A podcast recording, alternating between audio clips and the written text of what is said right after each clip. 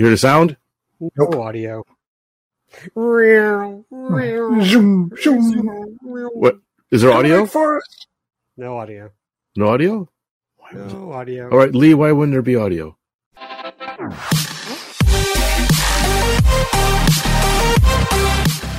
Welcome to the RC Roundtable podcast, where we discuss the latest RC hobby news, events, model reviews, and a whole lot more. Well, hello, everybody. Welcome to episode 185 of the RC Roundtable. And joining us today on the RC Roundtable is Terry Dunn. Hi there. And also joining us is Lee Ray. Pleased to be here. Who are you emulating now, Fitz? I have no idea. NPR. Just Listen to this. Some planes considered. That was good. we've used that gag before. I may He has. But it's been a long time. Yeah, you can Yeah, recycle. That's right. Yeah, Reduce, recycle reuse, program. recycle. We're That's right. we're a very green podcast. Well, speak for yourself. I got all kinds of lights turned on here. Yeah. Oh, they are LEDs though, so maybe. Anyways, all right, gentlemen, greetings and salutations. Howdy, howdy. What glorious things we have in store I think today? Lee's handle right now is Tylenol. Tylenol. It should be silently. Are you on mute? Or just I, hold I your am not on mute. okay. Uh, I will So- just say, I will just share with our listeners, I am under the weather, so some of you might appreciate that because I will be quiet. But for those of you wondering, where's Lee? Why isn't he talking? It's because I've got a massive headache. So All right. Well, I'm sorry to hear that. Here will not make it worse I'll try not to. by So we- taunting me. Be communicating with hand gestures and grunts. Right. I guess I will say Terry, you know, basically said, "Come on, man, you can't give up. We believe in you. No, you can't. You can't miss an episode." You can do it. yes. So hopefully you will appreciate our subdued opening. Turn the Okay, lights down low. Yes. in, in a few minutes, those of you who are watching the video, I'll be le- leaning back with a hot towel over my head, the vaporizer running. Maybe what's wrong is you have a podcast deficiency. Oh, And we're going to fill that void in the next few minutes, and you're going to at feel the like a end of the show. I will feel all better. You're going to be running up and down stairs like Rocky. All right. Well, when you see me fall out of this chair, make sure you call Cindy. They'll come pick Right. me up. You have an AED in your house. Uh, no, but I've- Charge. I've, got enough lipos back here. I'm sure we can figure something out. Yeah, that'd do the trick. Hey, that's Ah. interesting. That would be a good competition for us to see how much voltage we could get if we tied all our lipos in series. Oh. Who would win that competition? Yeah. How to waste time. by Lee, Terry, and Fitz. All right, let's move on, shall we? All right. What's the first thing we want to talk about? Um, I think we should talk about the air show that you attended. Yeah, sure. Both of us attended. On You both days. attended, and I was you, first. You were Yeah. first, yeah. All right. Lee is first, so maybe Lee can go first. Fitz had other things to do. I had I went on Saturday with my son Ryan, and for those of you who are familiar with the show, you know I try to go uh, almost every year. I there are a couple of years I've skipped, but I've been going to Wings Over Houston for a long, long time, and I've got the 35 millimeter prints to prove it. Negatives somewhere back there in a little box. I've got tons of stuff. you In get the one hour processing at the photomat. I'll, I'm going to throw this out, and and maybe Terry could remember. And I know this is like a weird way to say this, but in the bathroom in my workshop, I have a photo that's hanging. Do you remember that photo? I, Did you ever I'm ashamed to say I don't. Okay, so I have a photo that it's it's hanging in there, but it used to hang in the house, my apartment, and so forth. But it is my first, I guess, edited photo where it was layered, where it's a thunderbird in the sky. It's a silhouette of a thunderbird with a seagull photo I took at at a park that's overlaid on top of it. The B 17 Thunderbird? No, the Thunderbirds. Thunderbirds. Air Force okay. Thunderbirds, an F 16. Okay. Okay. And I took that at Wings Over Houston, but it's like I paid a lot of money to have that done. So that thing is 20, 25 plus, maybe 30 years old. But I really like it. It's just, it turned out really nice. So, you know, I've never attempted that to, to work in, you know, taking an image and then having to throw, it was all kind of dark room stuff. But anyway.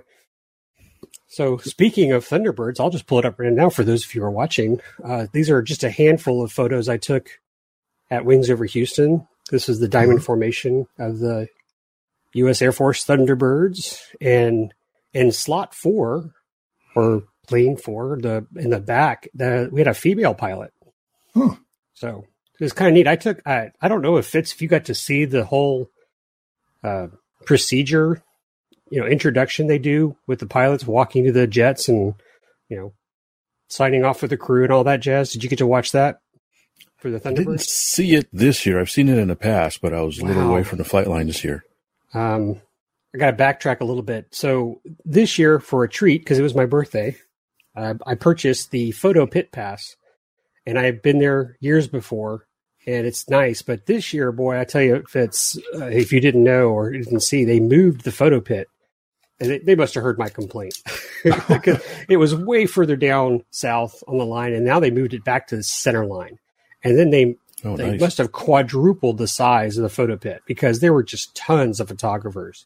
So it's a hefty price, 115 bucks a pop, but you get prime seating and they're it's raised and they offer food and your own bathroom. So if Glacier Girl was there, which it wasn't, and Ryan had to go to the bathroom, he could just go, I don't have to walk away.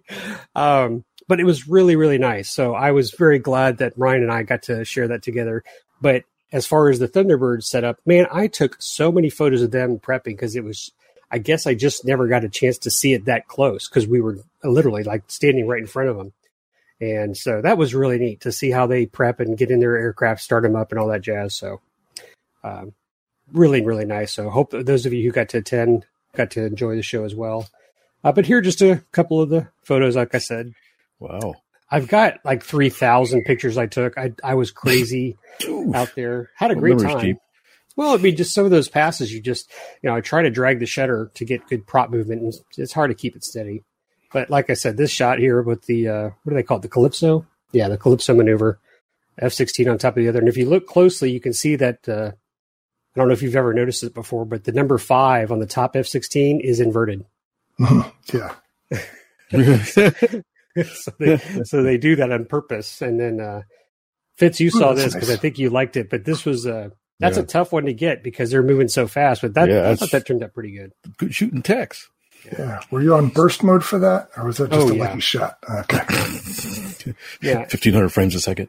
So for listeners, I'm just showing some photos of the uh, the Thunderbirds, or just to get a handful. And by the way, these are on my Raviation Facebook page.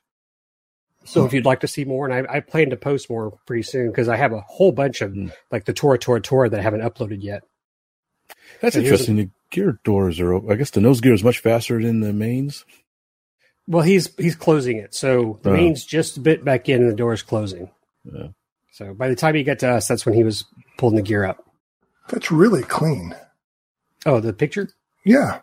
Yeah, Thanks, John. sharp focus for something that's moving. Did you have to crop that or is that full frame? Full frame. Nice work, buddy. Thank you. I, I like this one though too. So Right. Yeah, Yeah. Dog. yeah, I, I'm just gonna say I'm getting older, and I thought I could you know pan left to right a little bit better, but it's getting harder in my with my old eyes and my old arms. So you know this was one of several shots I took, but as you can see from the props, this is probably shooting at less than 125th of a second, and so Really? you can see the movement in the background. So I'm really tracking this aircraft, trying to keep that those props blurred. Well, it But is a this- B 25, not the Concorde. it's true. yeah. But it turned out really good, and of course Ryan appreciated it because uh, it's Yeah. one of his favorite, the Devil Dog B twenty five. Well, that one was at Oshkosh, right? It was Is that the one that had the all female crew? yes, and this was also all female crew. Really? The PBJ. The PBJ, yep, yep. So I'm going back and forth here. Um, Yellow Rose. I got a great shot of Ryan sitting in the cockpit. of this when it was static. I don't know why, but that looks like an RC model to me. Well, it usually you don't get them in that kind of a high bank. What do you think that is, guys? Oh, that's why. 70 degrees? Oh, that's past 60. Yeah. Yeah. Hmm. so that was the best. That was the best pass of any aircraft that day. that right there. Flew it like he stole it. Huh? Yeah. no kidding. and that was for you, Fitz. All right. Fix zero. Fix Zero, Hollywood Zero. Yep. Yeah. Hollywood zero. So anyway, I I don't have a lot to share. I don't want to take up too much time. But as far as Wings over Houston, I didn't get to see the RC demo, but I heard Alan Martin doing the RC demo chat. You know, Yeah. because he was the speaker. So he did a really good job. He's always entertaining, and I wish I could have walked over and seen him, but Ryan was kind of desperate to go into the pit uh, area, and um, no, it was really good. It was very windy. I think it was windy for you too, Fitz. It was a bit windy. It wasn't as bad as Saturday, but it was still pretty breezy. Yeah. The good news is there has been a time when we did Tora Tora Tora, and the wind was coming into our face, so all the smoke that was coming off the ground was just killing us. But this was great because it was going uh, from the north, coming from the north, so it just all went away from us. So that was nice. And oh, I forgot to add one little po- photo here. Uh, did you see the um, the race car? Oh, yeah. He was racing a aerobatic plane like an extra or something Mm-hmm. on Sunday. Yeah. So I got this nice little shot when he was pulling in front of us. That's, That's pretty weird. cool. That intake Yeah, doesn't so- look like it's in the best spot. Excuse me. The jet engine intake looks like it's so, somewhat Oh. obscured by the cockpit. don't you don't want to have a ponytail? Yeah. No capes. Uh, but I want to point out this is how close we were. I mean, there's nobody Yeah. in front of me, Yeah, that looks good. So uh, I'm I definitely need to do that again because it's just such a great opportunity. Yeah. So everybody get online and see these pictures we're talking about. Lee did a good job. Thank you. Good work, Smithers. Got a couple of good skydiver shots too. Like I'm ejecting out of the. air. I say ejecting. They, they jumped out of the plane. They didn't like throw it out. Uh, Yeah, But I got a couple of them that they're they're you, they're spread eagle right at the airplane. So I think they didn't do it on Sunday. I think that was too windy on Sunday in the, in the morning. Okay, your turn, Fitz. You talk about. Sure. Well, the first thing I want to say is you, you talked about cameras. There was a guy next to me taking pictures with this. Is that a Um, Leica?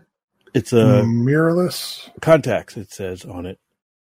Contax, 35 millimeter. He said it was made in 1937. Oh, so not a mirrorless. And uh, no, not mirrorless. and he said he developed his own film. He was taking black and white pictures, and he did his own film development with it. He had a modern camera too, a modern DLSR, but he had he took quite a few pictures with with this thing. And I talked with him for a few minutes. That was that was really interesting. Uh, For those of you listening, Fitz is holding his phone to his podcasting camera with a picture of another camera. yeah, there he is. It's like taking a of infinite loop of Yeah. cameras. so he was using it. It had a nice lens. He said there was like 10 people in the world that can work on that lens Hmm. for it. So, Is he one of them? Uh, I don't know. I don't, that's a good question. But, uh, so anyways, yes, uh, I, sorry, I don't have any pictures, but, uh, I did help uh, announce for the model airplane demonstration that they do every year. I missed Saturday, but I was there for Sunday. And uh, fortunately, unlike last year, everything went off without a hitch and did really well. No, no problems. We uh, we had quite a bit of time. We had more time uh, on Sunday than we had on Saturday and last year. I think we had like an hour and a half almost, hour and fifteen minutes worth of time we were trying to fill. Uh, so we we just flew some random different planes uh, a couple times. So we had a few some large, very large gassers, um, some aerobatic planes, biplanes, a jets? few, a few helicopters. No turbines. Did we have an EDF? There was an EDF there, but it didn't fly. So no jets this year. One warbird in the form of a really, really nice uh, T thirty four Mentor. Okay. Uh, big. It was, it was actually really nice, and it it competed in Top Gun. Oh, nice. So it was ex- extremely well built and well designed. Uh, um, uh, so so it was really nice. A lot of questions, people coming up, ask questions about the aircraft. We had a bunch on display as well that didn't fly uh, as well for ki- people to look at and ask questions, that kind of stuff. So uh, weather was pretty nice. a little nice and a little windy, but it was still relatively cool. And so got to see some stuff. We got to see the 262 fly, Lee. I understand that did not fly on Saturday. The full scale? Yeah, full scale, the, the replica that, that they made. Oh, okay. So it's a complete replica. Yes, yes, the replica. I believe it's got Learjet engines in it, uh, but I'm sure they made it from you know original plans. Yeah. Uh, but it did fly around quite a bit, which was neat Yeah. to see that. Well, speaking of Top Gun, which you mentioned a minute ago, did you guys hear that it is no more? Yes, They, Yep. yeah, they canceled, yeah, I had asked about it a little bit. or at The- least through Frank Tiano's. Yeah, business. apparently it's kind of being shopped around a little bit. People are trying Yeah. to see if they can pick it up. There was some attempt apparently last year at Bomber Field to have something similar, Hmm. uh, but it had it, it didn't really take off. I don't know if they're going to try to do it again or not, but um, Didn't take off. I see what you did there. waka waka waka. Uh, so it would be neat if they had you know Top Gun moved to Texas or something like that. That'd be pretty cool. There you go. Yeah, I mean Bomber Field would be a great place. I think they have it. Yeah. So maybe maybe somebody will try to pick up the reins. All right, get on it, Fitz. Oh heck no, that's that's too much like work. What it takes to run something like that? That's not. That's probably something you work on all year. Right. So how do you make a small fortune in the RC event business? Start with a large fortune. That's it. But uh, again, thanks to, to the guys uh, that uh, invited me back to help announce. Uh, I share duties with Alan. You mentioned Alan before, so I mean Alan, and you're right. Alan's a riot. Well, I have to give him credit if he's listening, Alan. I love that during some of the demos, you you tied in some interesting tips, uh, tidbits, excuse me.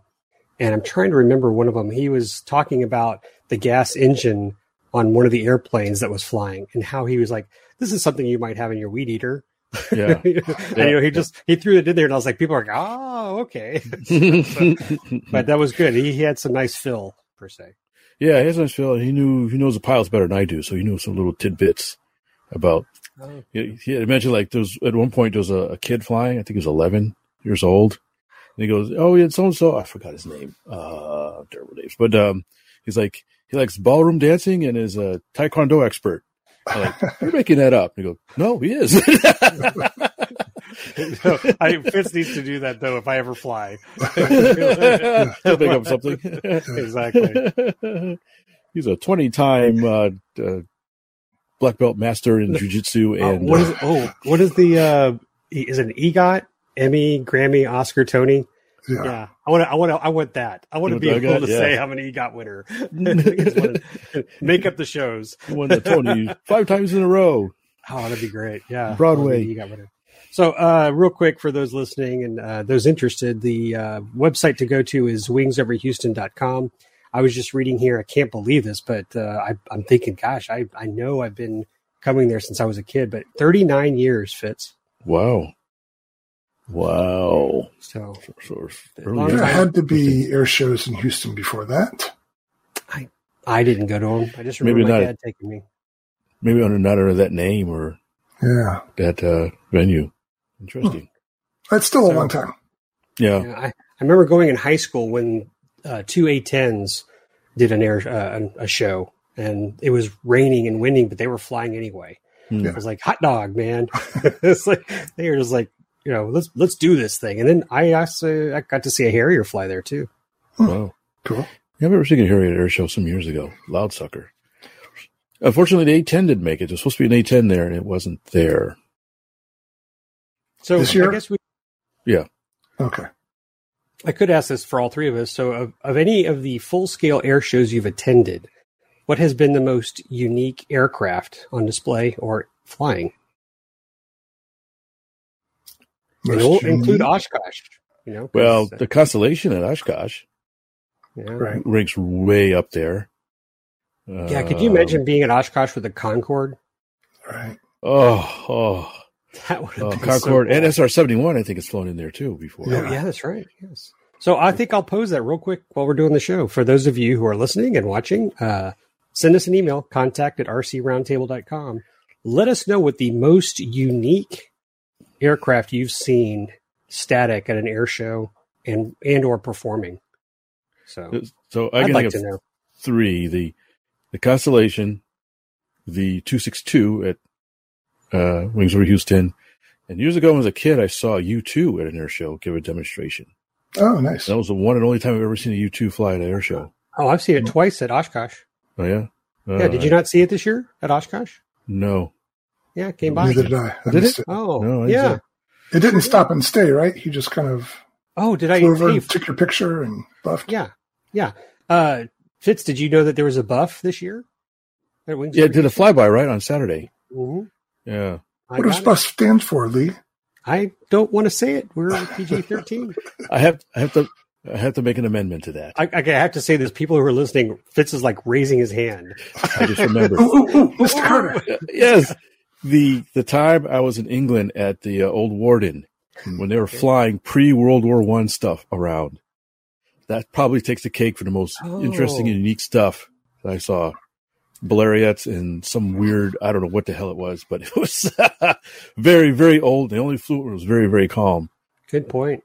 Yeah, I'd have to do something along those same lines. When I was visiting Rhinebeck, they had lots of really old stuff that, as they say there, the pilots will only fly them as high as they're willing to jump. So, so I forget one of them. Maybe it's the oldest flying plane in the U.S. It might have been a Blériot, but they also had Uh, a Caudron, which was unique pod and boom kind of thing with rotary engines, and that was really cool. But probably the most impressive one I've ever seen was, I think it was an air show in Titusville when I was a kid, and they had a B1 do a demo, and it did a low flyby with afterburners, and I can still feel the the noise of that pass. That's the most impressive flyby I've ever seen and felt and heard. I thought there was a B one that came in when we were at Riddle at one of the air shows. Maybe that's where I saw it I seem to recall it taking off, and yes, it sounded like the end of the world. Yeah, I remember there was a year when I was in school there that they had maybe it was for several years, but they had an air show every year, and that was part of her homecoming. Yeah, It's Anyway. neat. I didn't didn't think we'd go into this conversation, but I'm enjoying it because I think we can't make it one. You got to give us like your top three or top five if you Yeah. if you send an email to us. But I'm going to add with my dad, and this is for Fitz, but the Coors Light BD5 oh yeah, did, did a the flight Silver at Bullet. Wings over the Silver Bullet at, at, at Wings over Houston, and the best part was him talking to the crowds while he was in it. And I'll never forget this because they talked about it was the fastest landing gear in the West. And he would Oh, come yeah. by, he goes, "Now you see Yeah. him? Now you don't. Now you see him? Now you don't. And he'd do that. And we were just laughing. I mean, yeah, it's like a lever or something. Just like Yeah. Yeah. He was so entertaining. I don't remember the pilot, but that was just a lot of fun to see. I think mainly because it came just right after, or he he was flying it right after the James Bond film that you know kind of hyped it up. Mhm. Uh, but then I'm going to add, as you know, that's the little from from little tiny airplane to big airplane, the two B 29s at Oshkosh Hmm. in 2017. Yeah, that would be pretty cool. Yeah, that was That's unique really to see two of them in the same Mhm. place. Yeah, Yeah, Fifi and Doc. Well, speaking of live feed from the pilot, this year at Oshkosh, I think it was just your normal aerobatic type of airplane, maybe a decathlon or something like that. But they, the announcers were talking to the pilot while he was flying the routine. And so there was the live feed from him. And that guy was having such a fun time. You couldn't help but smile and laugh when he went through the maneuvers. He would giggle when he did a hammerhead or a loop or something. you know, it's just, it was infectious. So yeah, glad we talked about full scale stuff. I know we did some RC stuff there, but I haven't been invited to be a pilot yet. So I don't know. I don't know if a Thunder and Lightning will be a big deal at Wings over Houston. Who knows? Maybe A giant one might. maybe maybe when my yellow aircraft P thirty eight is done, maybe that's when I can start bringing P thirty eights back to Wings over Houston.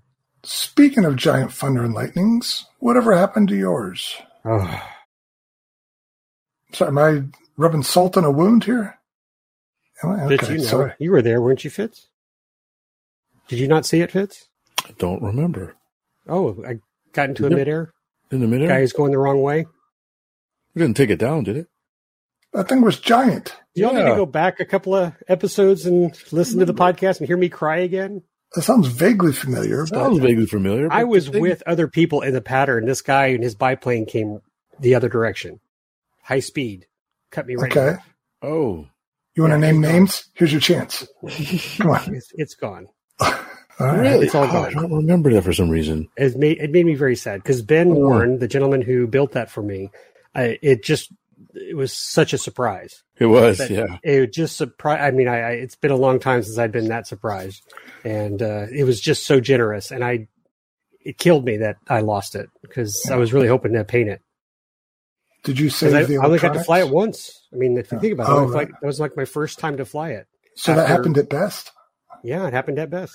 Oh, wait a minute. I have your motor from that, don't I?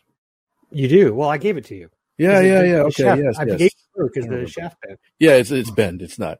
I, get, Yeah. I need to unbend it, but yeah, I remember. So yeah, thanks for thanks a lot, Terry. Sorry. Here comes that headache again. It's coming back, man. uh, all right. Anything else you want to touch on Wings of Houston? No, I think that's it. Pretty decent show. Okay. Well, it's for those of you in the Texas area, it's so worth coming down. So, you know, Fitz has got a place you can stay. Shay, Shay Fitz, he'll he'll house you. I think I'm an Airbnb or something. Man, you More like a some money. YMCA. yeah. Uh, but yeah, it's a lot of fun. It's a lot of fun, and we'll, and we'll always be there. So come hang out with us. Maybe All we'll right. get a booth. Fitz, a little RC roundtable, ten by ten. Mm. Sign Oh. autographs. One last thing. Uh, I, I don't know if I told you guys there was a there's a, um, a Rutan appreciation group, I guess you could call it. Oh them. yeah, I did see that. and they have they had a bunch of um, um, very Long-EZ, long easies. easies, uh, cozies, that thing. But this year there was a quickie, Oh, nice. two seater quickie there, and it was a couple of guys that flew in from California with their quickie. You know what's so Yeah. funny? Ryan goes, "Hey, someone at Best had flew one of those." I said, "Yeah, and Well- you know him. well, funny you mention that because I walked up to one of the guys and I said, "Hey, I've got an RC model of this." I pulled up my phone, showed him the picture, and he was just tickled pink that I that I had made an RC model of one. And um, uh, uh, he, he told me about there. We were talking about the flight, quite flight, comparing flight qualities and and the Mhm. handling characteristics and stuff. And uh, that that theirs had actually a pretty interesting story behind it. So it was really neat to talk to them. And uh, I told him I showed him a video and said, "Oh man!" So he he actually ended up later pinging me on Instagram. So I think he's started following me and stuff. So nice, really nice guys. I did see those. I took some photos. Yeah, it was pretty cool. It was, you know, two seater quickie. So it was him and his buddy, quickie two, I think he called it. Hmm. Uh, so that was pretty neat to see that. Were there plans for the two seat version, or is that their own brew? No, I think there, there were plans. I think it was like the second iteration. So they made it a two seater. They tweaked the airfoil on the, the front wing. They bought theirs half built or partially built. Uh, it had been started in the 80s. And so they had to go through it and restore it. And they put a more powerful engine in it and, uh, and so forth. And, and it's really, they actually only got it flying relatively recently. Now, am I picturing the right airplane? This is a canard where the front wing has anhedral, and it's also the landing gear strut. Like wheels are Correct. the end of the wing tips. Yeah, Okay. the wheels are the wingtips. It's almost more of a tandem wing than a canard, but uh, yeah, you're exactly right. Okay. Huh. Yeah, and it uh, it's a pretty speedy plane. I think they had a, they said a O-200, so it's pushing 100 something horsepower. I think, if I remember correctly. Mhm. I think the original one, the original one seater had like a 30 horsepower engine in it. 33. Really? Yeah, Wow. it was really, really weak. Uh, but it's such an efficient design that it, it worked. So they definitely uppowered it. Plus, it's two people in it now, but still, it, it's Yeah. still, they- told me some numbers. I forgot what they were, but they were, you know, it'll blow away a 172. Yeah. All right. Cool. All right. Sorry about that. All right. I guess we can go on to the next thing. Yeah. All right. So what's the next thing? Uh, I got the, I got a new toy. Oh, right. So yeah, tell us about it. Uh, We mentioned it on the last show. My name is a hint. so yes, I've got a uh, solid state laser cutter engraver thing that I've been Pew. Yes, behold, the power is fully armed and operational battle station, laser station. So uh, the neat thing is, uh, when I last talked to you, I just got it and it was still in the box. But I've now had a chance to open it up, put it together, and start using it. Start, and in fact, I've been running some tests on it, as a matter of fact, to see what it can do, what it can't do. And uh, I have to say, so far, I've actually been pretty impressed with it. Now, this is a laser made by AlgoLaser, and it is a 20 watt solid state laser, which is most usually in the past, solid state lasers have been five watts, maybe at the most, maybe somewhere 10. And now they've done some hocus pocus magic and they made it one that's 20 watts. Uh, and so I said, well, 20 watts, now you're starting to have a power level that you can do something with versus the lower power ones are just for engraving, Huh. basically. And so, in fact, I had some stuff here, uh, and it goes, it went together really quick. Oops, excuse me. And I did some tests with, I'm holding up a piece of wood. This is a piece of balsa wood. And I did a, you can see how, sorry, this is not the focus quite right, but you can see how the, I accidentally cut through this uh, 16th inch balsa with it. And there's the lower one's engraved. This is just an engravement. I did some tests. I did another test with some stuff I'd drawn up some time ago for a plane. So these are pretty much cut all the way through. I just they're designed not to pop out for the most part. And so this is also 16th inch balsa. So it absolutely had no problem going through 16th inch balsa. So I said, well, okay, how how how thick can I go? And here I have uh this this is at least eighth inch plywood Oh, nice. and it went right through without an issue. Uh, I was experimenting. The first hole here is just a lower setting. It didn't go through, and then I tweaked something and it went right through, no problem. So it'll cut at least uh, eighth inch. Um, I didn't bring it up. Uh, this is eighth inch ply. That is. Let me complete my sentences before I go on to the next one.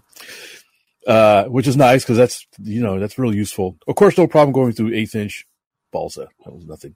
It also I got some MDF, quarter inch MDF, and it went through the quarter inch MDF. Really? Yes, Wow. it, it took like two passes to do it, but it went right through it. This did in one path, one uh, one pass. It did the quarter inch uh, plywood, not quarter inch, eighth inch plywood. Uh, so, and I've been playing with some other materials and stuff. I'll, I'll talk about that when I do the. I'm doing a review video on it, so I'll go through some of the other stuff I've been cutting up. Uh, there was a few things that did it did not cut, um, but uh, the interesting the reasons why were kind of interesting. So, uh, but so far, I've actually been quite happy with it. I think it'll be perfectly usable in the workshop. So I pulled up on our screen here a link to AlgoLaser. Is this the one that you have? Like it, um, it looks very much like it. Uh, it's called the Alpha 22 watt. Yeah, it's interesting. They they initially called it a 20 watt laser, but if when you look on the actual, can you zoom in or something? I want to see if it has a screen. Uh, see if my screen is enough. It doesn't let me like do anything else. Oh. Sorry. So yeah, they called it a 20 watt, but on the actual um, uh, laser module, it does say 22 watts. Okay. And the So- precision's pretty good. Precision is quite good. I did have a minor thing I had to tweak uh, for for interesting reasons, but yeah, precision seems to be quite good. The, the kerf, I guess you call it, the laser width is, Mhm. is pretty small. I mean, this is I think this is at like half scale, and it, it did it really well. Yeah. Um. So uh, it doesn't. It's interesting in that it has. That one looks slightly different. It's missing the screen. Unless they turn it around. No, it isn't. So mine has a little LCD touchscreen on it, and I don't see it on that version. Let me go back to the. This is, says engravers. But uh, to the next, the one in the middle. Delta. Yeah, that looks like it. Yeah, it looks a lot like it. See, there's a little LCD touchscreen. Yeah, right there. Yeah, I see that. Um, yep, there it is. So there's some software built into it. If you load in a, a graphics file like a GIF or JPG, you can just plug in a USB drive and immediately start uh, engraving stuff with it Huh. as, as a raster file. If you want to cut stuff, you need a vector file, and um, there is there's two pieces of software they recommended. One was called Laser GRBL, but that seemed mainly for engraving stuff where you don't cut all the way through. Uh, the other piece of software is called um, um, Lightburn, which you do have to buy, but you can get a 30 day trial for free. and it works so well that I'm just going to buy it for whatever thirty bucks, whatever. It's not that expensive. Yeah. and it works really good. I was able to import uh, CAD files, DXF, AutoCAD, and stuff like that, and scale, and, or even draw raw images on it. It was just, and it hooked right up to the printer, worked great. You change the settings. There's all kinds of things you can do. Um, I will have to tweak some things. Um, I don't want to get too technical, but uh, some acceleration I want to tweak. Right. Uh, but the thing goes together super fast, and I'm really impressed with it. And so I think it'll be a good addition to my workshop building stuff. So- What about smoke? Uh, there's a little bit of smoke that comes out when you burn stuff. It comes with a little pump thing, like a diaphragm pump to help blow the smoke away from the laser section. But yeah, after I've cut a few things, I walked out of the workshop and I walked back in. It's like, oh yeah, I, yeah, I can smell it. It wasn't too bad sitting next to it. You can see it, but uh, yeah, you you definitely want to have good ventilation when you're doing it. You want to start buying that hemp plywood to cut all your you suddenly feel extra extra hungry after you've cut a few things. Play a little some Jamaican music in the background. Yeah, man. Come on, I'm making plywood control horns, man. I cut it the plywood, man. Don't bother me, man. um, Who knew? no, yeah. This plate is all hemp. So I've got a few things. I was actually thinking about cutting out and building another QT, but making an electric one instead of a glow, There you go. since it flies so well. Mhm. But I was poking through some plans and say, yeah, what can I cut out? What can I make with this thing? And believe it or not, Thingiverse has some stuff too. You can build various objects, not necessarily models, but um, things to hold glues or or coasters, and just things that uh, you can use on the laser cutter, which, which is neat because Thingiverse is mainly for 3D print files, but there's just a good subsection of stuff for laser cutters. So could you cut cork? Don't Like you mentioned why making not. coasters, so I wonder if you can just buy sheet Yeah. cork and Uh, that's a good Like question. engrave I it? thought of that. Worth a try. Yeah. Yeah, it's I definitely. bet that'll stink. Yeah. And there's certain things you got to be careful that you don't want to cut. Um, Yourself. uh, right. uh, myself, uh, it does come with uh, glasses, laser um, glasses, shields, what do you want to call it? Um, which is nice. So you don't, even though the unit itself does have some protection, you still can get reflections and stuff. So you always wear these glasses, uh, goggles, safety goggles. They're kind of neat. you don't want to cut PVC, Okay. uh, chloride, anything, because it, it it creates chloride gas Hmm. when you cut, and it can harm the laser emitter too. Ah, Look at that. Our show's informative. Die. There you go. PVC. please don't try this at home. Don't try this at home. So be very treat it with very much respect, especially when you're talking 20 watts. You want to treat that very much with respect. All right. Have you tried cutting any type of foam yet? Oh, I did. I tried cutting some of the flight test foam, and that didn't work out too well. Um, it will cut it, um, but it it heats it up a lot, and it sort of pulls away. Um, it's it cuts it, but the parts are not really all that usable to pe- the way it melts the foam. And Hmm. I, I've actually spent some time at different settings, and I really couldn't. It either cut too much or not enough. And then I went and looked it up, and it's a wavelength issue. They're saying that with solid state lasers, because there's the wavelength they work in, it just doesn't work well with that foam. You really need to use a CO2 laser, which is, works at a different wavelength. Hmm. Um, and it's, uh, you know, it's, they're more powerful, but they're actually, it was, um, it was just an issue that, that especially with, I guess, with the white foam. Some people had some success with black foam, if it's the black colored stuff, seemed to Mhm. work better with the solid state lasers and the white stuff. Interesting. And I had Yeah. the same issue when I tried cutting clear acrylic, I think, too, as well. Oh, okay. Yeah, I've read some snippets from people about cutting foam board, and I guess the paper being on either side creates some issues because it's Yeah. different qualities to cut through paper than the foam. And but uh, from what I understand, people, including flight test, have figured out the secret sauce to do it. Yeah, I think it's probably involves low power. I did poke around, and people are saying, you know, do a one cut at one power setting, then do another cut at a different power setting, and so I, I may poke around a little more, but uh, it, it definitely is is not a clean cut thing. It, it takes some. Uh, uh, yeah, there's some secret sauce involved. There may be three different power settings depending on Yeah. the because you got the coating on both sides, right? So Yeah. you may need to do a relatively high power setting very fast just to cut the cut or score the top layer. Lower power setting uh, to do the foam, and then another power setting to do the other side of the. So yeah, it's probably something like that. So it may be able to do it. I just haven't found the secret sauce with this particular laser yet. All right. And I was running out. I need to get some flight test sheet. I was using scraps, so I didn't have a whole lot of material to play with. So Yeah. uh, so we'll see. All right. Cool. So what's next for it?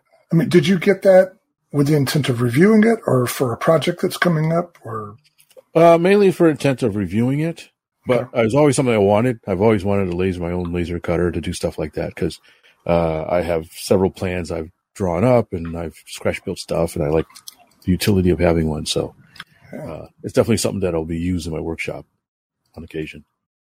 cool? I will remember that you have it and I will exploit our friendship. uh, sure. I was really happy that it did MDF because I had some stuff that I wanted to make some, um, um, not shells, but some, uh, uh, what do you want to call it? Um, don't tell anybody, but I, I bought some stuff for, for my hobby. There's a guy that makes, um, stuff for mainly for plastic modelers or desktop modelers where you have drawers and, and, and cubbies and things to put stuff in in different shapes and sizes. Organizer type thing? Organizers, thank you. Yeah. I don't know why that word didn't come to my head. Different types of organizers. And I ordered a couple and I looked at them and I was like, you know, this is something really simple. I bet I with a router or something I could make something like this. And now with the laser cutter, I can basically clone it with MDF and make my or just have my own designs of organizers and stuff like that. So So what's the original made of? uh, it's also MDF. Oh, okay. Yeah. All right. Cool. So it was, uh, so yeah, I definitely have. There was a project, um, I thought it'd be nice. I could laser cut my own motor mount box for a, like a glow to electric conversion or something like that. Just some things I wanted to tweak with. So it's just one of those things that's, you know, don't realize how useful it is to have one and Yeah. to be able to, uh, cause I've used it, our makerspace I belong to, I've used theirs in the past to do stuff. Everything from making new firewalls to, to complete kits.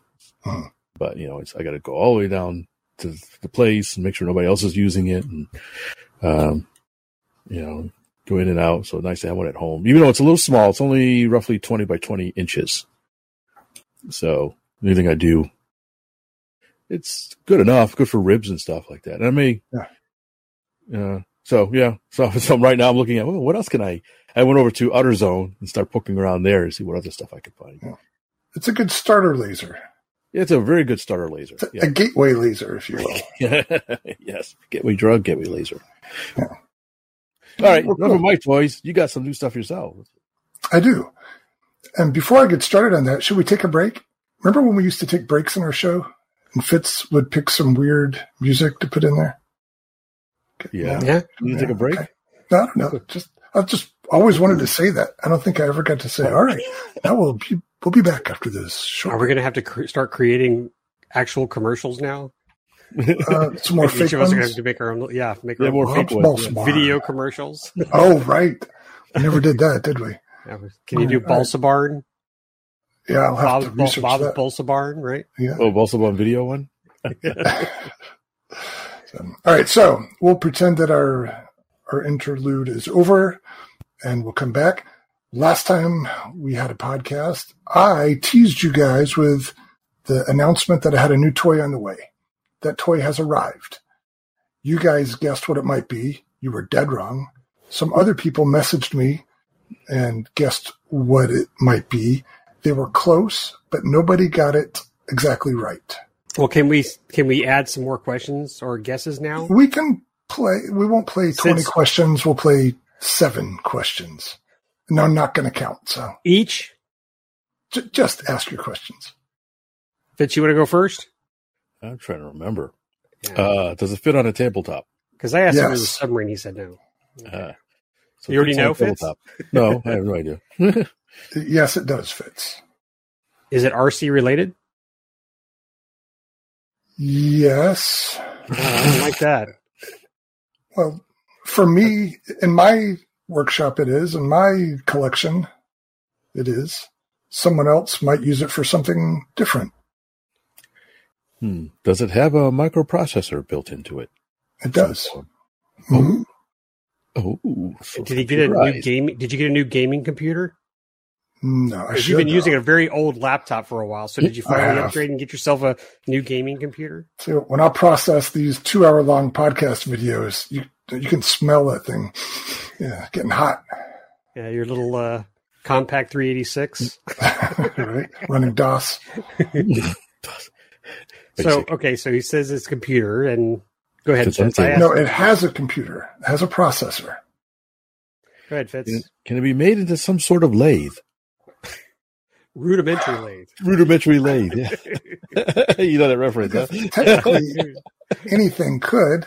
Like they say, anything can be a smoke machine once. Um, but no, that is not one of its uh, design uh, t- features. That's Galaxy Quest. That's good. that was great. that was such a great line. Okay, look around. Can you make something that's turned into rudimentary lathe? Shut Just up, one of the guy. blue tools like All right. Uh, Focus, okay, boys. I'll- I will surrender. I will surrender. Uh, Terry, just yeah, give us what tell you got. Do I need All to right, give so you the solo screen? Are you going to show it right now? No, actually, I don't have it here. I can give you a link to the website that I got it from, and I know it's Jeez. it's too big to haul in here and hold in front of the camera. it. But if it's on Um, the table. Here, before I announce it, I'm going to send you the link, Lee, and that way you can have it up. handy. Oh, I have to do all the work. All right. Well, you are the producer. All right, how do I send this to you? Private chat. All right, sorry, folks, we're working on this. all right, there you go, Lee. All right, so it's in line with uh, Fitz's new toy because it's a building device. It is a CNC controlled building device, and mine is a CNC foam cutter, hot wire type foam cutter, not a router. Oh. This is where you gasp. Ooh, ah. So that thing I hauled all the way up to see you is basically just a shelf now? No, no, No, totally Well, it kind of is. I haven't used it yet, if that's what you mean. So what you're talking about is the flat printer, um, which is a two-axis CNC router. This is a three-axis CNC hot wire. I understand, but what I'm saying is that that other device is now going to be uh, put No. off away because you're going to be focusing all your attention on this bad boy now. Uh, maybe for a little while, but I, my intent is to get both of them running eventually because they have different uses. The the flat printer is good for cutting two dimensional designs out of sheet foam. This is good for cutting three dimensional designs out of thicker foam. Now, you guys might remember this because the company that makes it uh, was displaying it at the AMA Expo that we all attended in New Jersey. Ah, vaguely remember that. When was Yeah. that? 2019. Yeah. So the name of it is a SpecCNC, and we were introduced to it there at the expo. Really cool stuff. And what's interesting about it is that, like a lot of CNC machines, it uses stepper motors, but rather than jack screws to move the the device head, it has cables strung between the strung between two of the stepper motors, and the hot wire suspended from that. So it somehow translates the G code into how it moves each of those motors to drag that hot wire through the path.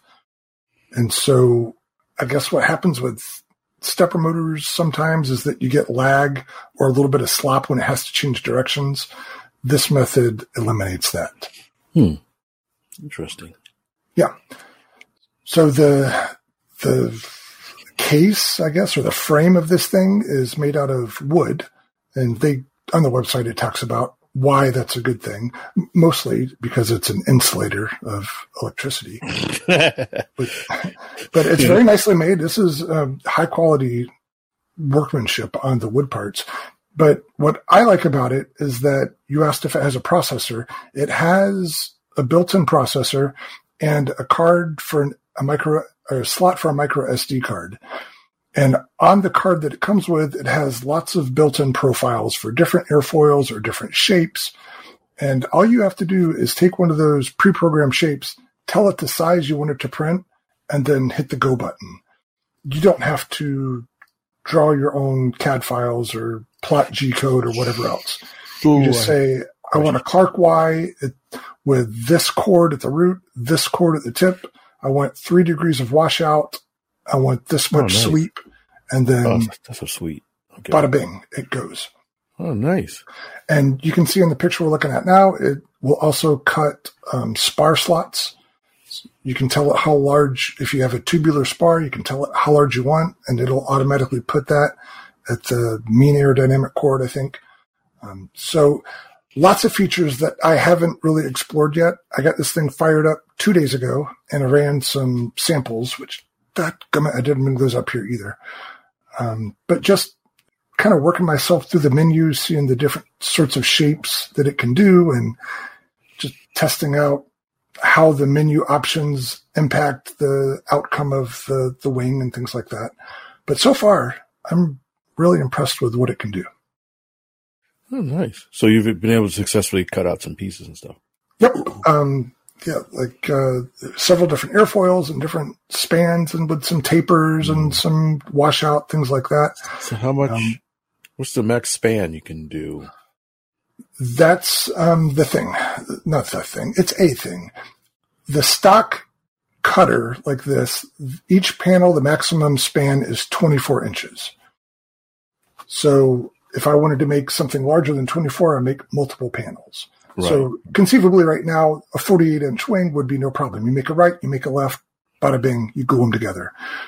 If you want to go larger than that, you just make multiple panels and you can connect Oh. those. How much control do you have? Like you said, you can put a spar. Can you do, say, a shallow spar? Like if you want to do a, a square stock that's kind of flush with the top or bottom or something like that? Or I'm sure you can Look at that. because one of the features is cutting a channel, yeah, But- channel. Yeah. but it's not necessarily part of an airfoil profile. Hmm. So I think what you would have to do is cut your airfoil and then set up your airfoil stock on the table and then cut the channel Okay. So whatever size. So yeah, so I think it would take two functions to do that and you would have to key the location of the airfoil. Hmm. So that's the sort of stuff I'm experimenting with and kind of figuring out what's practical.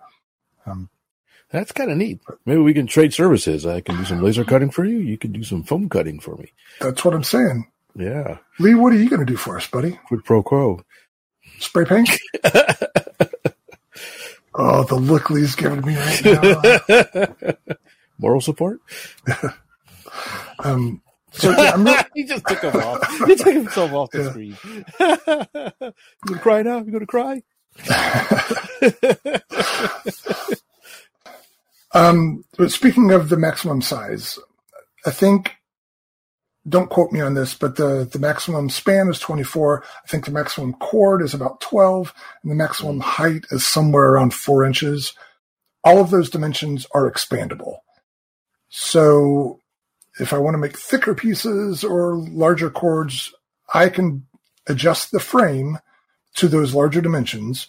And if I'm if I want to go larger span, I think you can go up to 48 inch maximum on the span. I would have to build a new bow at that point. Yeah, But um, so what what the owner recommended I do is start out with the stock one, and if I find out I'm consistently making panels or I need panels larger than 24, then you can expand it to the larger size.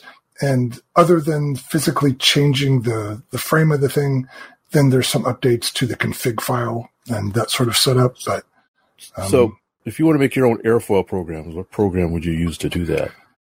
I haven't gone that deep into it yet. There's several different profiles that are in there um, of different airfoils, and they explained what they're good for.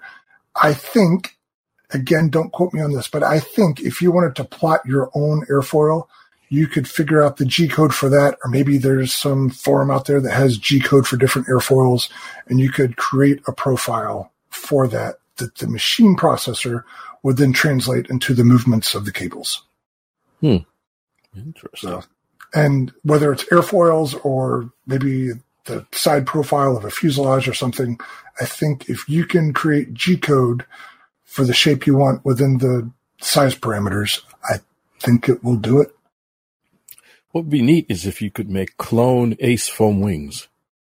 Yeah, that would be pretty simple, I think. Yeah, the straight and taper. Taper. That that would fit in the current size restrictions I of think it. so, yeah.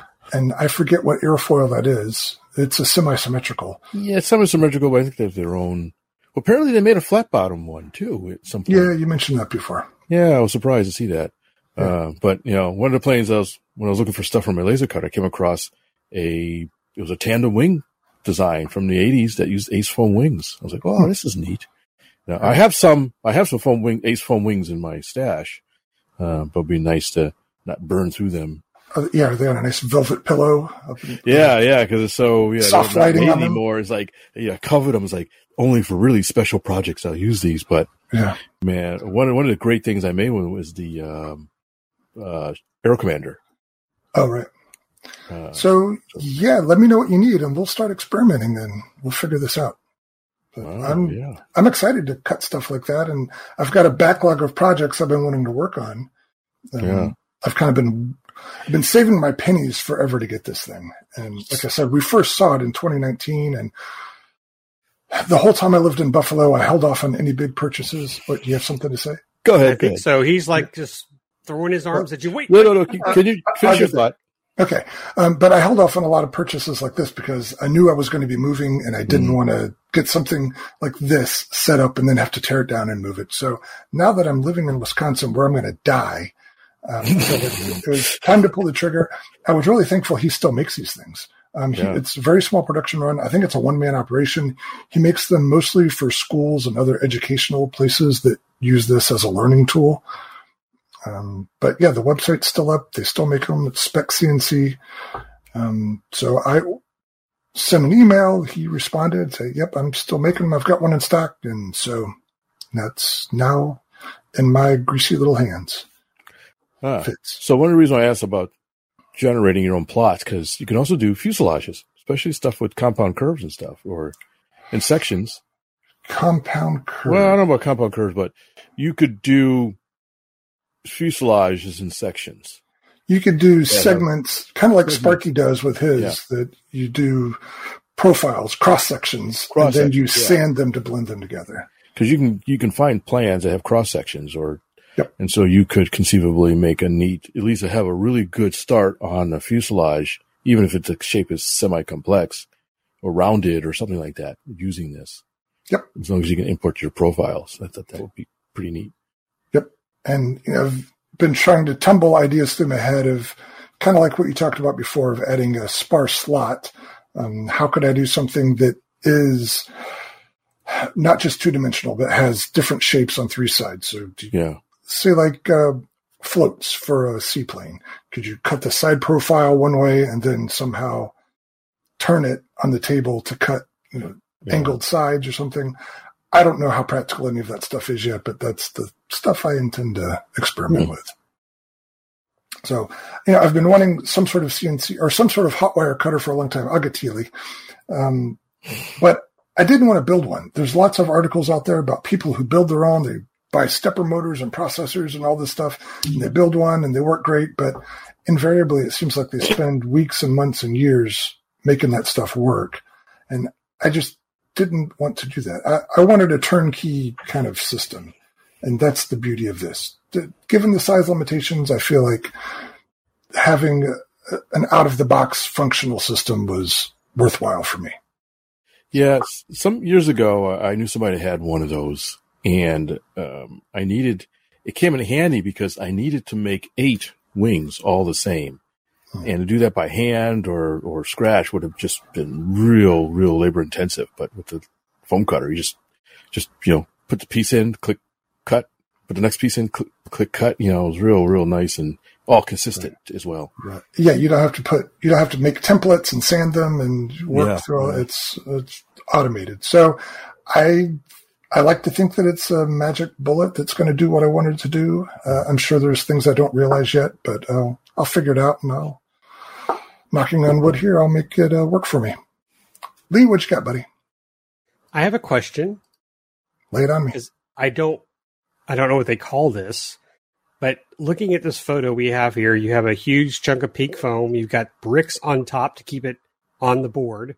Yep. And then I can see where the wire is touching the hot wire device that I'm assuming goes through the other side. Yep. So my question is this once you've cut the foam, what keeps it from collapsing in on itself?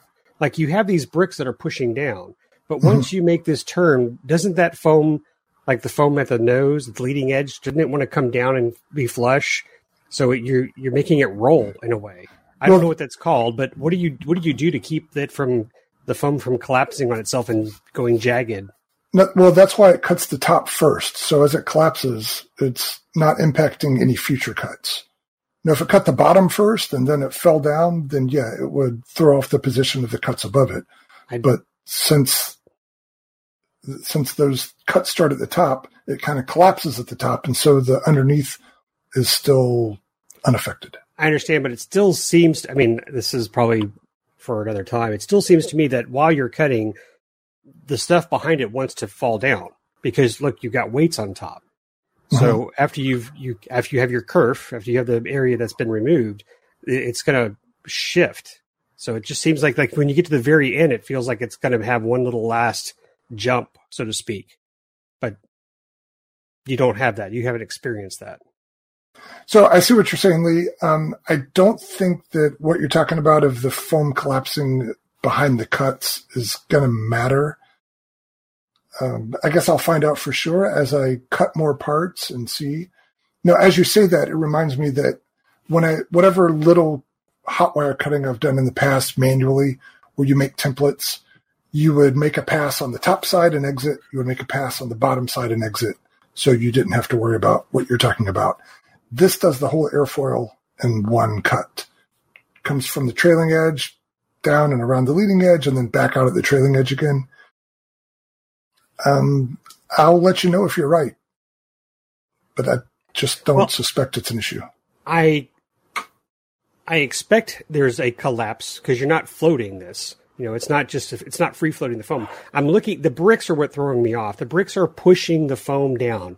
You are Yep. cutting two lines in this foam. It's going to want to come down. I mean, that's just a matter of fact because you're removing material.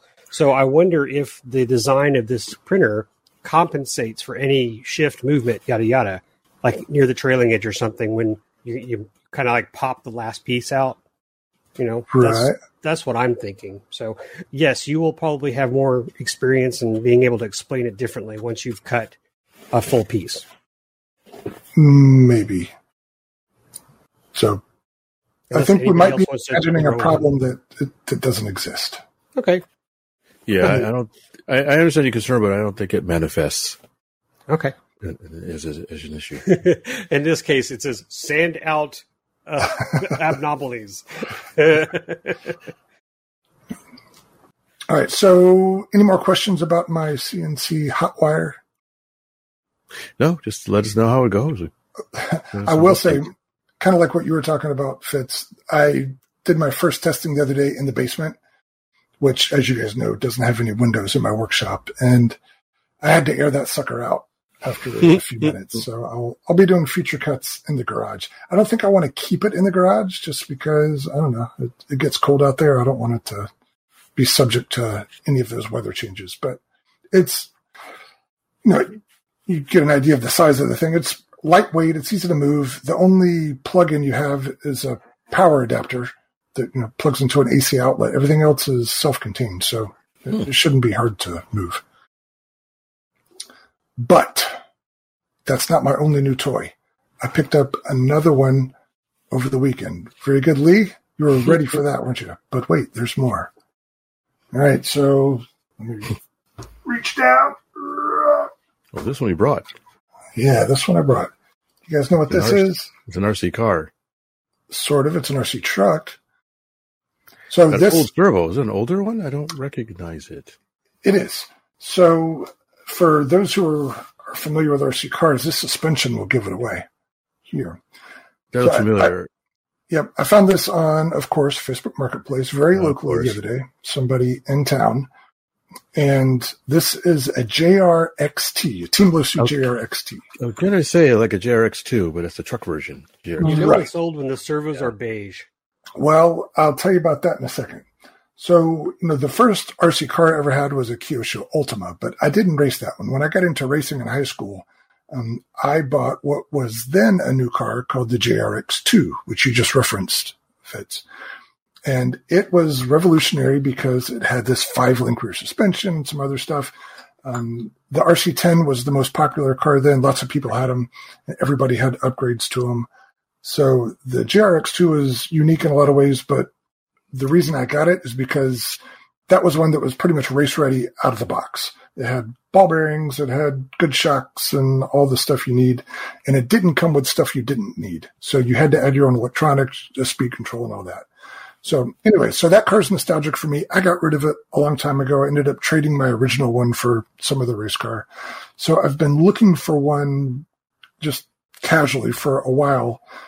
And I ran across this the other day and I had to go get it. Now I got a pretty good deal on it. This one, now the JRXT is very similar to the two. It had a slightly longer chassis. All the suspension components are the same except for the front shocks. They're a little bit longer, but the transmission, basically it'd be really easy to convert this into a JRX2 with a few different parts, but they're hard to find. They, I don't know why, but yeah. And when you find them, they tend to be very expensive. So this one, again, I was very happy. It's in good shape. Almost all the parts are there. Um, there's only one broken part, which is the bottom of the shock mount that attaches to the five link rear end. And speaking of Thingiverse, I did find where there are some of these parts available that you can 3D print. Yeah, I don't know if they would be strong enough to stand up to running the thing, but uh, this will probably be a shelf queen when I finish it. Well, you can print in ABS and PETG, so those are probably would do the. Well, you can. good. I can't. Oh, Well, I might exploit our friendship on that too then. Uh, sure. So now speaking of the servo, so this truck dates back to maybe it was introduced in 89 or 90, that, Yeah, that era. really late '80s. Yeah, Yeah. maybe. So- yeah. When they put this servo in that thing, it was old then. It was an antique at that point. So I don't know the genesis, but then it's not one you would normally put in a racing car. So yeah, this, that servo is really out of place. And the way this car was designed, the servo was meant to be put in with servo tape, so you wouldn't have holes to mount it. And you can see they kind of created their own aluminum mounts, and they did drill two holes to the bottom and put some button head screws there. So, uh, from what I'm finding out for these classic RC cars, uh, if you have extra holes and things like that, it kind of degrades the value. But really. You know, what are you going to do? Did you take fifty Yeah. bucks off when you saw the screws? It's like, oh man, no. I was gonna buy it, but God, those screws. Yeah, can I see the steering oh yeah, setup? some Ackerman steering. That's uh, yeah.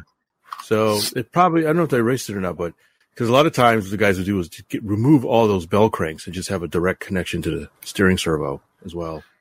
hmm. That was pretty common. and maybe on on road and the off road stuff I was running the 10th scale off road setups like this were pretty common. Yeah, I can see that with off road. Yeah, Good Ackerman, and then you'd have a servo saver on here. it's built into the yeah. Yeah, Yeah. for off road, yeah. I think on road guys would do the direct connection. Yeah, I off think- road, like, because you on the on road you had so little travel you didn't have to worry about bump steer. Where on this one you can see you got huge travel, and so oh, if the yeah. pivot point of the steering link was in the middle, you'd get a ton of bump steer. So anyway, so I'm excited about this. It's um, something I'm going to eventually fix up. It came with a pretty neat. body too, but the body's pretty gnarly. Um, I did find that there's a company that makes reproduction bodies. So Hmm. I mentioned that I wanted it to be a JRX2. I'll probably just make it a JRXT, you know, the truck version, and that'll still be fun to have around. Oh, another interesting thing. It has this battery holder here for four double A's to Yeah, power the receiver. receiver, Yeah. but it also has this Futaba speed control, which we didn't use those in racing, but I bet Bashers used them then. I'm pretty sure it has BEC in it, so I'm not sure why they had a speed control with Yeah. BEC and and a separate four cell, Mhm. but yeah, whatever.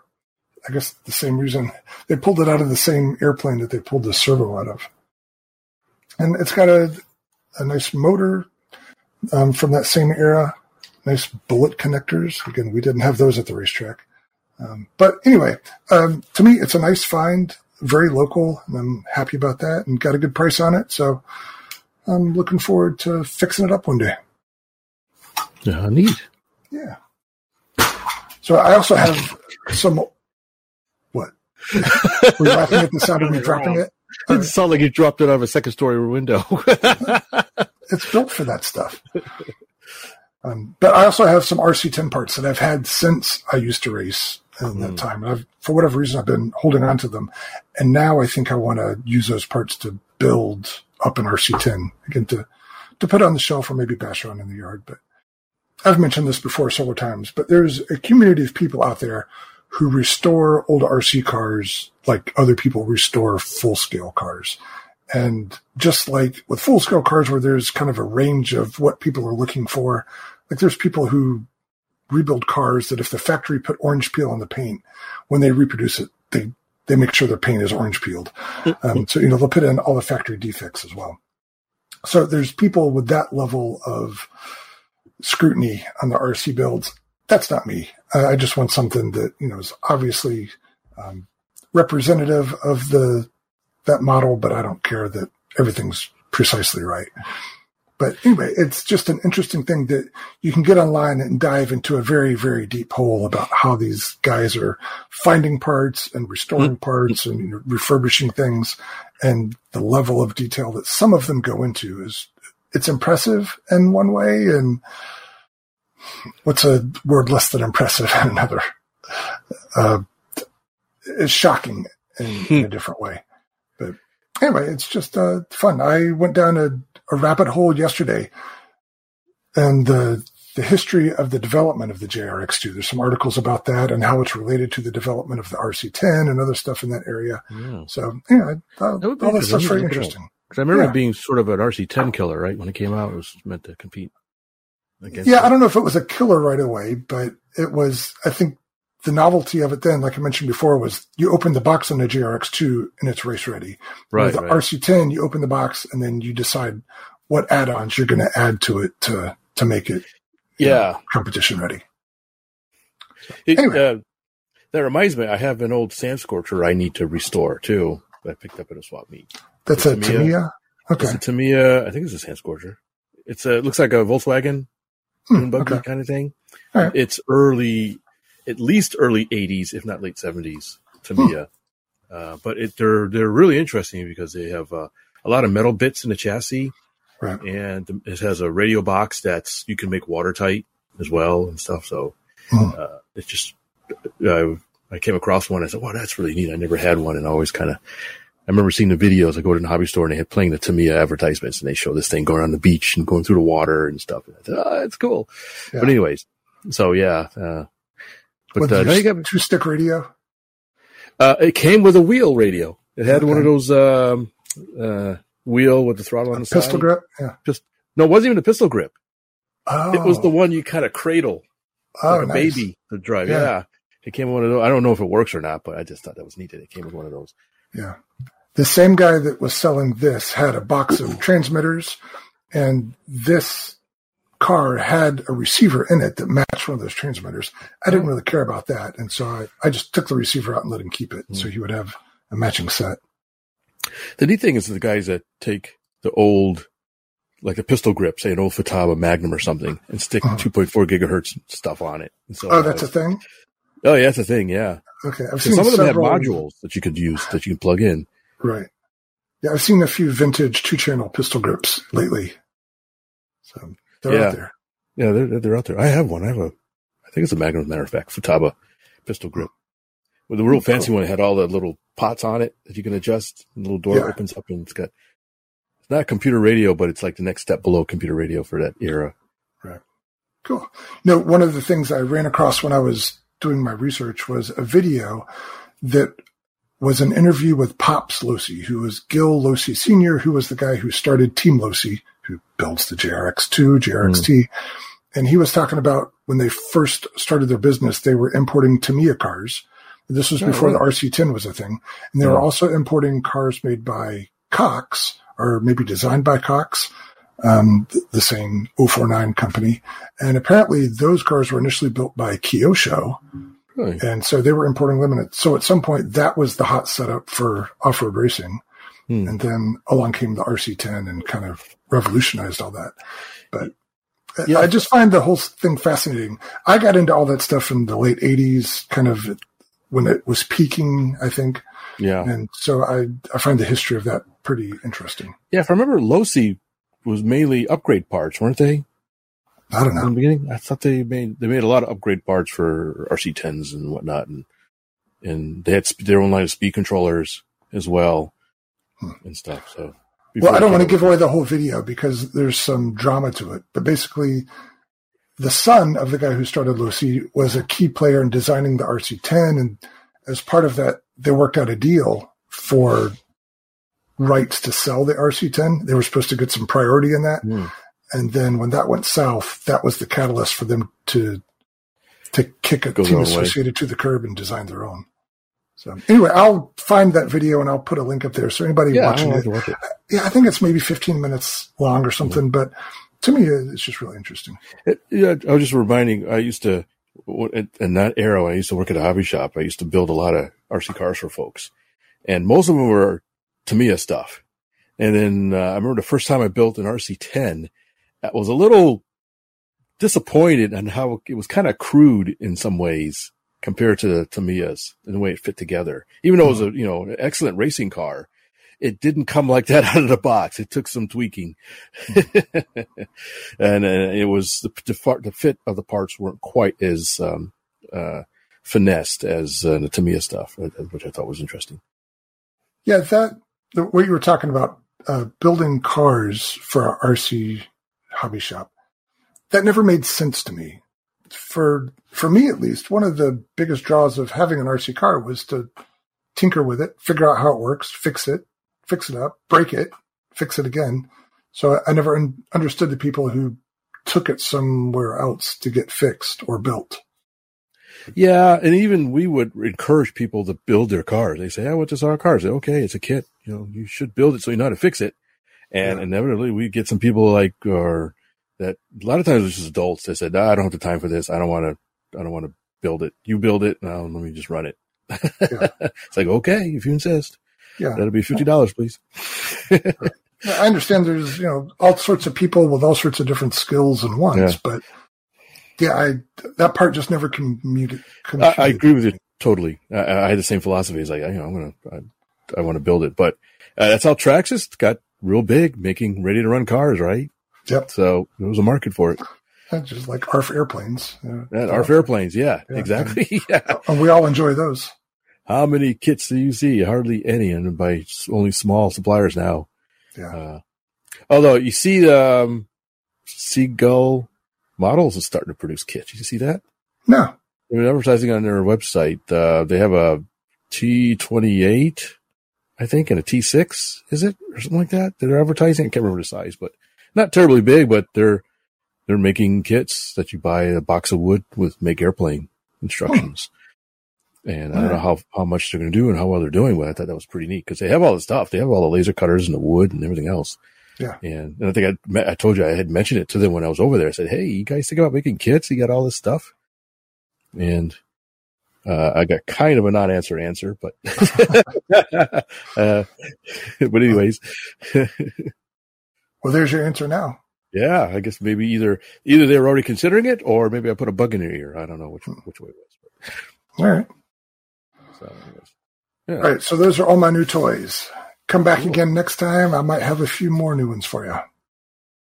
All right. But I'm on the trail of something else local. We'll see. If No, you should out. do. You should hotwire some foam wheels, foam tires for your RC car, just for giggles. What kind, you mean like soft foam, like stuff? Whatever. Huh. I wonder what the source material would be for that. Memory foam. Memory foam, yeah. Car sits there too long. Just, you got flat spots. uh, I'm just kidding. All right. So what's next, boys? I don't think we got anything else. You got anything, Lee? Um, I got a couple little things I'll touch on. You're part of one of them, Terry. I mean, Fitz actually. Both of you guys. I, I texted both of you. I forgot. Um, first, Can I'll you tell us apart? No, I was like, we I, forgot I texted both of you guys. I thought, I never mind.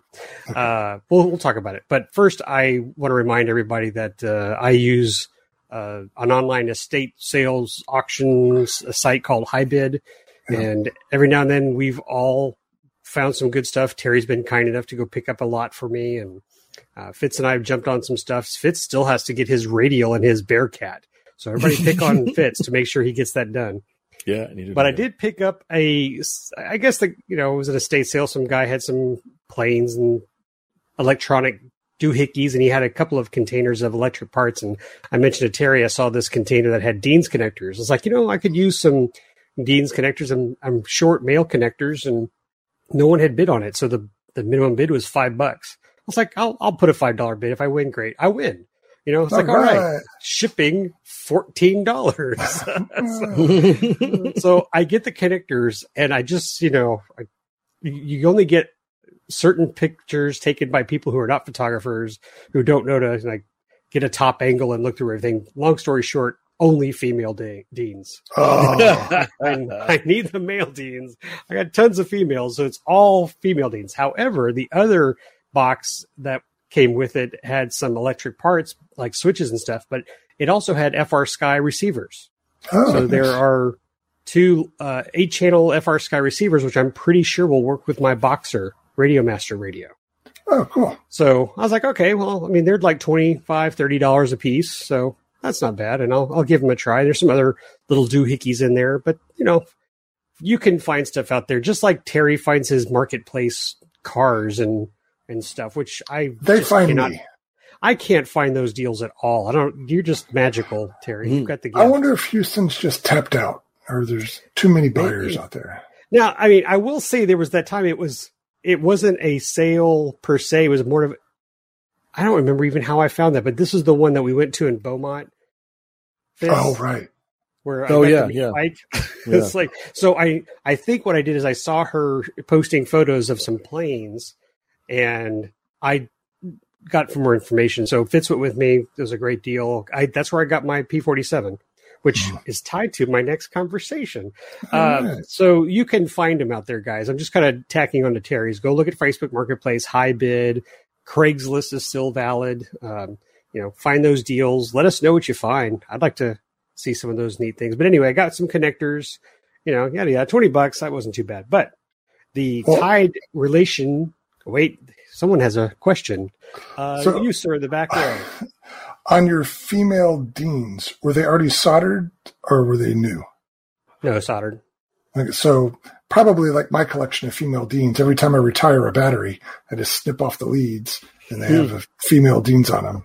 Yeah, So I got a and bag some of them were knockoffs, so I'll throw those away. I'm not a big fan of using the knockoffs because of pretty much everything else I have is original.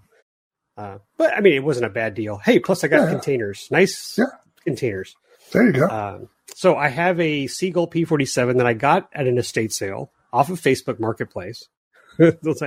And it was a gas version before. Did not look like it had many flights on it before. If the guy had it, he basically had like two flights, and then he took his engine off. So uh, I've made it electric, flew it at best, had a great time, but it's missing a dummy radial.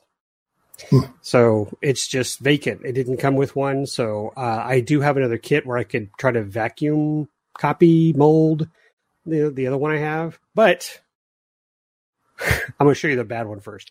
But I I saw some guy on RC groups on the thread for the Seagull P47 who 3D printed a dummy radial. Now this is the Hangar 9 radial. It's really kind of cool. Mhm. Um, and it's supposed to fit. So I was like, I'll grab it. and uh, talking with Fitz, I don't know if y'all can see this. But let me pull up my screen so, So- y'all can. So he provided the STL file. You know, it was already out there on Thingiverse, but this did not print very well in. PETG. And Yeah. I had uh, talked to Fitz about it. I was like, I can't get this. I even talked to my son Austin, and it just, uh, I just couldn't get the settings right. So, good news is, I said, you know, I'm flying electric. I don't need PETG, although they they recommend it. I just went back to PLA Plus and Huh. got a pretty nice radial out of it. Yeah, So I'm. I'm much much happier with this. It's got some areas that probably needed support, but I'm not worried about it. They're the uh, I guess what do you call them? The valve line covers that need to be added. Hmm. The, Right. So Oh, I'll add yeah, those, but yeah. spray paint this black, glue it, hot glue it into the, the canopy, the cowl. I'm good to go. So, how long did I that wanna take to print? Uh, 13 hours. Okay. Wow. Yeah, Is because it it's solid? Got, uh, it's almost solid. It's uh, 25% infill. Oh, Okay. It's pretty pretty massive. But I will say, uh, if you guys haven't done 3D printing yet, time to give it a try. I mean, Yeah. they're, they're down to sub 200 now for not too bad a printer. Although I spent a lot more for Austin's, but he gets some amazing prints. And Fitz, the question for you is uh, Austin mentioned that Inland, the brand that's available at Micro Center, sells uh, PETG PETG Plus. Have you heard of that? Not the plus, but I'm not surprised. Last time I was at the Micro Center, there was a whole bunch of new types of filaments I had never seen before. So, uh, yeah, um, it's probably, I guess, a more durable PETG Yeah, or something. I it just I, from what I'm reading is like if you if if you're happy with PLA Plus, why don't you move up to the next best, which is PETG? So I will give it a try and try to work on the retraction settings because that seems to be my issue. It does print a lot hotter, so yeah. Hotter like 30, 40 degrees higher. Yeah. But uh, Hmm. we'll we'll give it a try. So I'm I'm enjoying that. I think it's great for parts, and in fact, the other part I will be making for the Seagull P47 is that it's, the stock setup for the battery holder is just Velcro and straps, and being that you have to get your hand way underneath the the front end to get in there, it's just it's a it's a mess. So I'm going to try to replicate my Morgan Mills tray that's in my CZ Cub, and do that on the 3D printer, and then make a hmm. battery tray for the Seagull. All right. Cool. So you have to design that yourself. I do. I did. I did a basic tray, but it worked fine for the 337 I made, hmm. the Cessna 337. Okay. And it was just a one position tray. So it locked in place, and then I had a little turn lever, I guess, that held the tray in place. Again, worked fine. So I think I'll do something similar for the Seagull, but I do want to offer a couple of moves. Like the, the Morgan tray offers like 10 or 12. I think I'll just give myself four positions to shift a battery around. All right. Well, cool. Good luck with all that. And that's pretty much all I have. The other other thing I was going to share with you guys just just came out in Academy of Model Aeronautics, but we have announced the new NATS schedule and our new logo, Oh, that's pretty cool. red, white, and blue logo, Yeah. Centennial era. And thank you again to Dubros for sponsoring or Diamond, I think they call it. Diamond sponsor. So if you go to nats.modelaircraft.org and you can go check out the new 2024 outdoor nats, they're still working on the indoor location. That's TBD. But I had a great time going to Nats with Austin for soaring and just watching because participating really was I wasn't even close to winning anything, but I did have a blast with my son, and so uh, yeah, there's a good chance if we have it available in our time schedule that we'll go back and hopefully pick up some worthy models to compete with. Hey, hold on. You were scrambling to finish a model before Nats. You now have lots of time to finish that model. I do. I will still compete with it. So yes, if I go, I will. I will take the Malibu with me. Malibu. Um, okay. So yes, I can do that. But Has any- obviously, Have you done any more to it since then? Uh, no, I haven't. But I I mentioned in the show, which which I'm kind of glad is now that I didn't rush anything, I will go and add spoilers to it Okay. because because the contest really requires spot landing. I will go ahead and do that. Now I'm pretty sure the Malibu will qualify for a nostalgia class, so that's probably the only thing I'll enter it for versus So- two meter. Do those you were telling me before how the nostalgia class works of it has to be designed by a certain date 1980. does that January date 1st, change like next year will it be 81 Like, Oh, I don't know. I didn't ask that. So could be. I'll that's a great question. I will put it to the test. all right cool all right are we done Nope. One more thing, you guys forgot. Almost, I almost forgot. Well, wait, there's one more. Uh, speaking of competitions, uh, I was uh, happened to come across a pylon racing event this past weekend. Nice. So I have a quick video by accident. by accident. Yes, I came out to the uh, is it the uh, Bayou City Flyers Gobi Field, and it's like this doesn't look right. Why are there cars? Why are there people tents on their in the field? uh, and they were doing a pylon race, so I had my video camera with me, so I put together a quick video. It's only a couple of minutes long, and I will show you now because I had a chance to talk with somebody about it, and he gave me a nice quick rundown of what they're doing. So let me take control of the screen. The sound is up. Let's see if it raise. All right, here we go.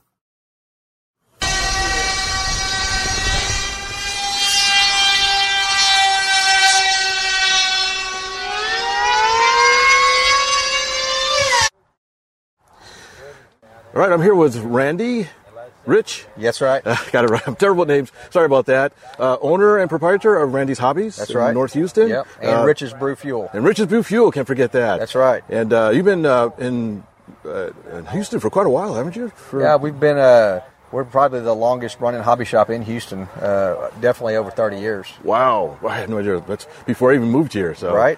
That's why the, the silly question. Well, fantastic. I've been to the shop quite a few times. It's a, it's a wonderful place. Uh, you, occasionally have a, a, a swap meet in the parking lot as well. absolutely. So- We're probably going to have another one hopefully in December. oh, fantastic. I'll try Yep. to be there. Yeah, absolutely. Love to have you. it's a neat hobby. Lots of good goodies in there. I like walking through there and seeing what you have hidden in the, Yep. in the corners and stuff. But anyways, I'm here at a pylon race. Do you know the official name of this event? Uh, this is the Texas Pylon Classic. Okay, great. Uh, I happen to be here by accident, Mm-hmm. and it's fantastic because I have not seen a pylon race in decades, and I had no idea it was even still kind of a thing. Yep. And I'm really glad to, to see it and for you to t- uh, talk to us about it. Tell us, uh, for somebody who's not really familiar with this event, give us a Yeah, the- elevator pitch. Um, the pylon racing is still very uh, active, you know, throughout the United States. We just uh, haven't had a race in Texas consistently. We had one down here last year at Brazoria County Modelers, and this year we moved it up here to a little better facility. And you know, hopefully we'll you know come back next year and do another one. Uh, like I said, it's uh, still very popular throughout the United States. Uh, we had uh, yesterday we had about 40 entries. Uh, today we got about 30. Uh, yesterday we flew two Quickie 500 classes, which was a, basically a beginner class, and then basically the expert class. And then today th- this is uh, pretty much all professional, you know, sponsored uh, pilots out here today. Oh wow! And I'm looking around at some really, really impressive machines. Uh, tell us about the, this particular aircraft that you have here. This is a uh, Palo Strega. It comes from uh, Italy, and uh, it's all composite. Um the way you see it comes out of the mold, so it's painted in the mold, um, just like it comes out. Just Really, just with all these Just color like you stuff. see it. Wow, Yes, that's sir. impressive. you can give him a scheme if you want. He'll design it, you know, for you if you don't have your own scheme. Oh, custom scheme. Absolutely. And uh, this one right here, this is kind of my colors. I like the red and the black and stuff like that. And uh, he had this one done, and so I bought it from him. And um, so yeah, uh, that's what they look like. And you, like I said, you can do your own custom scheme as well. And the engines you're using? That's a Jett 40. You know, they're made right here in Houston. Um I'm a sponsored pilot of his. Um, that's that's the hot setup right there. And what kind of fuel? I, you said you make fuel. What is the the mix or We're, we're uh, running a, uh special blended fuel that we manufacture for all of the races throughout the United States, and we call it a 15 NMPRA blend. And NMPRA is National Miniature Pylon Racing Association. Okay, so they specify the particulars of the fuel. You have to run 15% nitro. We're running an 18% oil castor synthetic blend. Wow. Well, I can hear them spooling up, so I'll wrap this up. Uh, what kind of RPMs these guys turning? Really Uh, we're turning, you know, 23 to 25,000 on the ground, and they're going over 30,000 in the air. And you're getting speeds of how much? Uh, these are flat out. A good one's going to run 200 miles an hour. Wow. Not in a dive, but on the course. Straight and level. Absolutely. Wow, that's absolutely amazing. Yep. Got him quick on the thumbs. Yep. Well, Ritch, thank you very much for the information, and uh, good luck to you out there. In the Thank racetrack. you, and uh, good to see you. Yeah, you too. Okay. Uh, it's absolutely amazing to see these in the flesh. They're just screaming and it turning on a dime practically. It's like instant reversal. You know, like you said, 200 miles an hour.